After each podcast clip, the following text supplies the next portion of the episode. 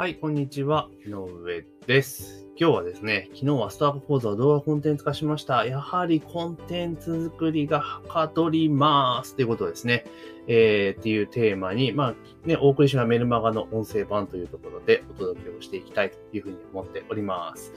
で、えっ、と、まずですね、告知をさせてください。告知というかね、番組の登録とフォロー。これね、私が毎日、えー配信しておりますメルマガの、まあ、音声深掘り版というところでお届けしています。基本はですね、メルマガは毎日18時30分に、えーお登録いただいているアドレス宛てにお届けしております。で、えーその翌日ですね、基本的には翌日には、えーその音声解説版という形で、このポッドキャストで、えー放送をしております。なので、まあ、メルマガ読んでいただいて、まあ、翌朝ですね、出勤の時とかにですね、こう音声版を聞いていただけると、より理解が深まるんじゃないかなというところでございます。で結構私のメルマガはですね、あの、いろいろ今実験とか検証しているノウハウ系のこととかもバンバンですね、書いていますので、まあ、それをですね、まあ、読んでいただいた音声でちょっとね、さらに細かいところまで聞けるっていうのはメリットだと思いますので、まあ、ぜひね、フォローをお願いできたらなというところでございます。でちなみにね、音声版に切り替えてからです、このメルマガね、要は、ポッドキャストコンセプトチェンジをしたわけですよね。で、あの、掲載ジャンルをです、登録ジャンルをちょっと変更したんですけれども、やっぱ再生数落ちましたね、みたいなところはあるんですが、まあ、徐々に伸びてくるかなというところなので、まあ、継続的に配信をしていこうというふうに思っております。で、えー昨日のですね、メルマガでですね、ちょっとストア化とかね、興味ありますか？みたいな感じで問いをされたらですね、やっぱ意外に興味持たれてる方多いですよね。うん。すごく、やっぱり今の流れからいくと、このコロナ禍っていうところになってから、オンライン講座っていうのがね、すごく注目を浴び始めたと思うんですね。で、以前からはやっていたユーデミーっていうのがありますね。動画講座っていうのがあると思うんですけど、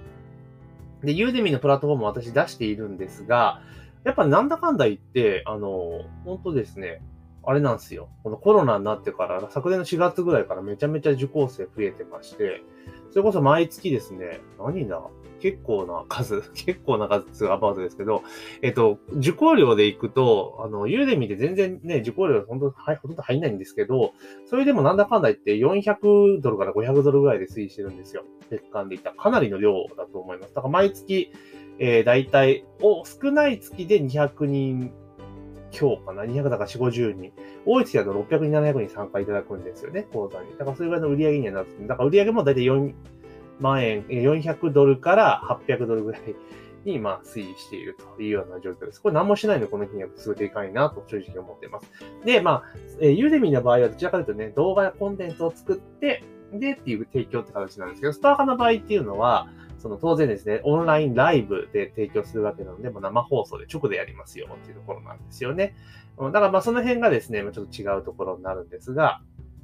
で、よくですね、あの、昨日のね、えメルマガでもお伝えした通り、昨日というか前回のメルマガでもお伝えした通り、あの、なんていうかな、コンテンツビジネスってめちゃめちゃ利益率が高くて、すごく収益性が高いモデルだってことは皆さんね、結構知ってる方多いんですよ。教育、教育コンテンツ系ビジネスモデルね。なんですけど、ほとんどの方がですね、これやらないんですよね。で、やらないっていうかね、むしろね、あの、や、やらない、できないじゃなくてやらないんですよね。なんでかってコンテンツ作れ、作らないからなんですよ。で、しかもこのコンテンツ作らないっていうのは、作れないんじゃなくて作らないからなんですよね。はい。これもそうなんですよ。だからコンテンツさえ作れさえ、作りさえすればですね、すぐに始められるんですけども、なかなかそのね、最初のコンテンツを作るっていう思い越しが上がらんというところがあるわけなんですよね。はい。で、そこでお勧めしてるのは昨日のね、まあ音声でお話ししたと、あ、音声とかね、メルマガでお話しした通り、まあストア化いいですよっていう話なんですね。で、なんでいいかっていうと、要はストア化って結局はその、オンデマンドで、オンデマンドでね、あの、その、なんつうのかな、講義をライブで提供するわけじゃないですか。だから、募集段階では、あの、コンテンツいらないんですよ。まあ、コンテンツがスライドさえ作っときゃいいわけですよね。うん。だから、まあ、その、なんか講座の予約、講座の募集ページを作っていって、で、あと、まあ、スライドね、作っときゃいいだけなんですよ。だから収録とかしなくていい、コンテンツ化しなくていいんですよ。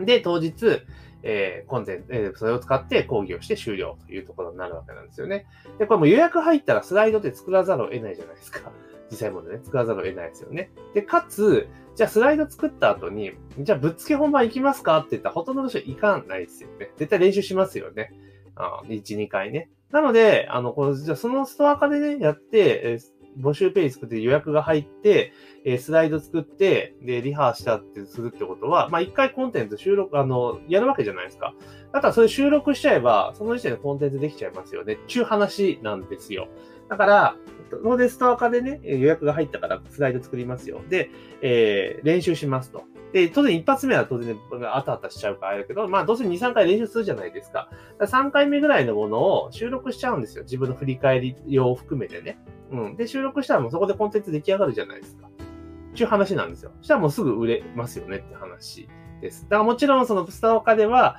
えー、オンデマンドでライブでやっていきますよっていう付加価値が当然あるし、コンテンツ化したものは当然、そのオンデマンドでやるってことは、要は時間的制約があるわけですよね。ああの、オンデマンドっていうか、その、時間指定でやるわけだから、なかなか時間が合わない人参加できない。そしたら動画コンテンツを買ってもらうって形ができますし、そもそもストア化と、えそれ以外のコンテンツを売るところっていうのは、まあ、うまくね、ずらしていけば、その、お客さん被らないんですよね。だから値段が違っても当然いいわけですし、私の場合、例えば、え、ストア化の場合、今回ね、ちょっと概要欄にリンク載せますけれども、ストア化の場合は、えっと、2500円かな。早割りで2500円から出してます。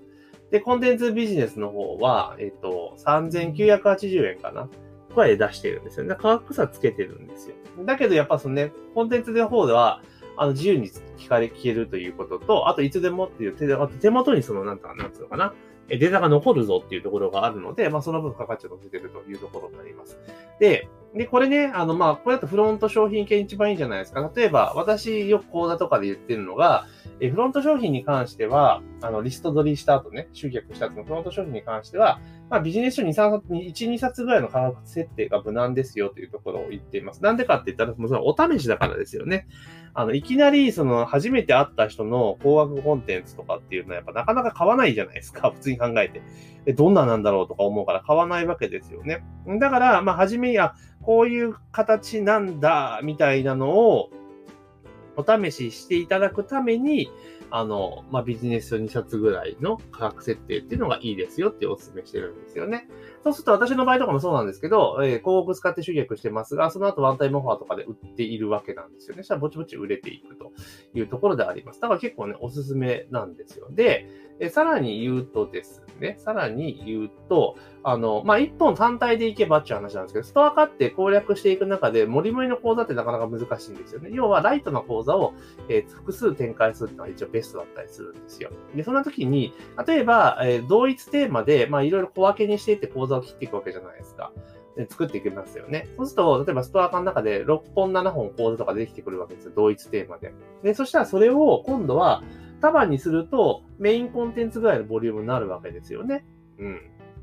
メインコンテンツぐらいのボリュームになります。そしたら今度どうすればいいかって言ったら、それを束にして、今度はメインコンテンツとして2、3万円ぐらいの価格設定で売ることができるっていうところなんですよ。うん。だからこれすごくね、あの、このストア化をうまくかましていくコンテンツビジネスっていうのは、すぐうまくスタートアップできるなっていうのが正直なところなんですね。で、あと、スタア化を使うもう一個のメリット何かっていうと、レビューがつくっていうことなんですよ。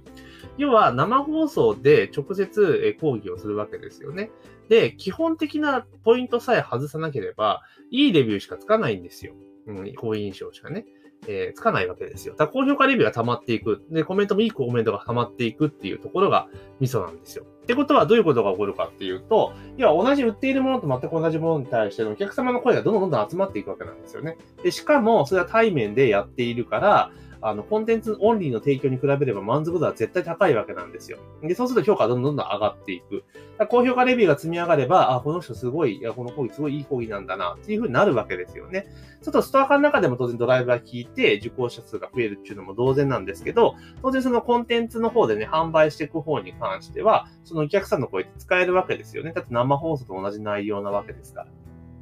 っていくと、その、えー、講座の、まあ、社会的証明っていうのもゲットすることができていくわけなんですよね。だからこんなイメージでストア化を使っていくと、かなりね、ストア化って強力な武器になっていくですよね。でよくね、ストア化はね、なんかね、あんま全然稼げないよとかね、みんな1000円とかの口座から稼げないよとかいう人結構多いんですけど、それはちょっとね、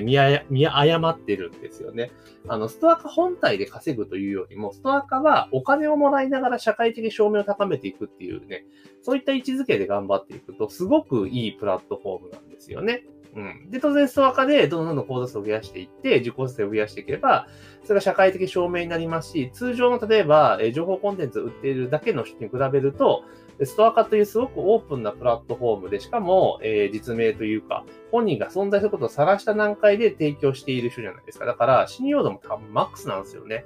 ですから、そういった意味合いで使っていくと、実はストア化ってめちゃめちゃ使い勝手がいいプラットフォームですし、えー、自分のね、あの、ある意味名刺代わりとして使えるプラットフォームもあるんですよね。まあ、一時昔ね、メルマガとかでね、えー、マグマグがあの名刺代わりに使いますよっていうのがあったと思うんですけど、まあ、それと同じようなイメージですよね。うん。だから、その、自分が、だから本人が関与できないところで、ちゃんと受講者数とか評価とかっていうのが管理されているプラットフォームがある。それ誰もが見れるっていうところ、しかも操作ができないってことを考えると、社会的証明に使えるので、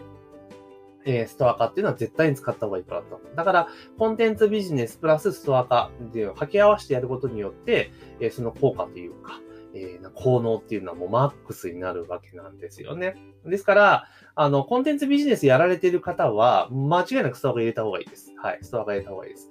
で、なかなかコンテンツビジネスの良さは分かってるけど、始められないっていう人もストア化やった方がいいです。そしたら自動的にコンテンツ作るようになるんで。うん。で、一回はコンテンツ作って、そのコンテンツビジネスの旨味っていうのが分かっちゃえば、体感したら、もう絶対やめらんなくなっちゃうんですよね。このアナリティクスの高さを考えると。なので、まあ、一回やってみるってことはやっぱ重要なので、このストア化と絡めるってことを強く、えー、お勧めしていきます。で、あのストア化の場合はですね、あの、当然何回も何回も講義やっていくわけじゃないですか。で、いくとどんどんどんどん講座って絶対にブラッシュアップされていくんですよ。で、ブラッシュアップされていった後にまた定期的にね、再収録して差し替えていけば、さらに満足度は上がってきますよね、というところなので、まあ、そのような形でストア化を使うっていうのはめちゃめちゃおすすめですよ。うん。だからね、これね、本当ね、で、ほとんどの人さっきも言った通り、ストア化全然稼げないよ、とかね、疲労力の割には大変だよ、とか言う人多いんですけど、私そういう人が多数なんです。だから今のうちにバッと自分が始めていって、サクサクレビュー積み上げる、実績積み上げていったら勝ちなんですよ。で、まだまだプラチナバッジっていうのは比較的取りやすい状況は続いていますので、今のうちにですね、しっかりとストア化を始めていくと、まあいいんじゃないかなというふうに思いますよ。コンテンツビジネスね、やろうと思ってる方なんかね。あと先生業やられてる方なんかも、なかなか先生業はね、スタートアップ直後っていうのは実績がないっていう実績があるなし問題っていうのが出てくるじゃないですか。まあぶっちゃけ実績関係ないんですけど、だけどやっぱり実績あるなし問題って、その当事者にとっては結構重要なファクターになっていると思いますので、まあそこもね、そのストア化とかうまく使っていけば補うことができますし、はい。なので、うまくね、今度ストア化っていうプラットフォームをね、あの、フル活用していただけるといいかなと思います。で結構ストア化って本当頑張って活動してる人、プラットフォーム自体が応援してくれる、すごく素敵なプラットフォームなので、まあ、ぜひですね、え、活用していただけるといいかなというふうに思います。で、今回ね、あの、今、冒頭にお話したじゃないですか、新たにストア化の講座をコンテンツにしましたよっていうのね、で一応作ったのありますので、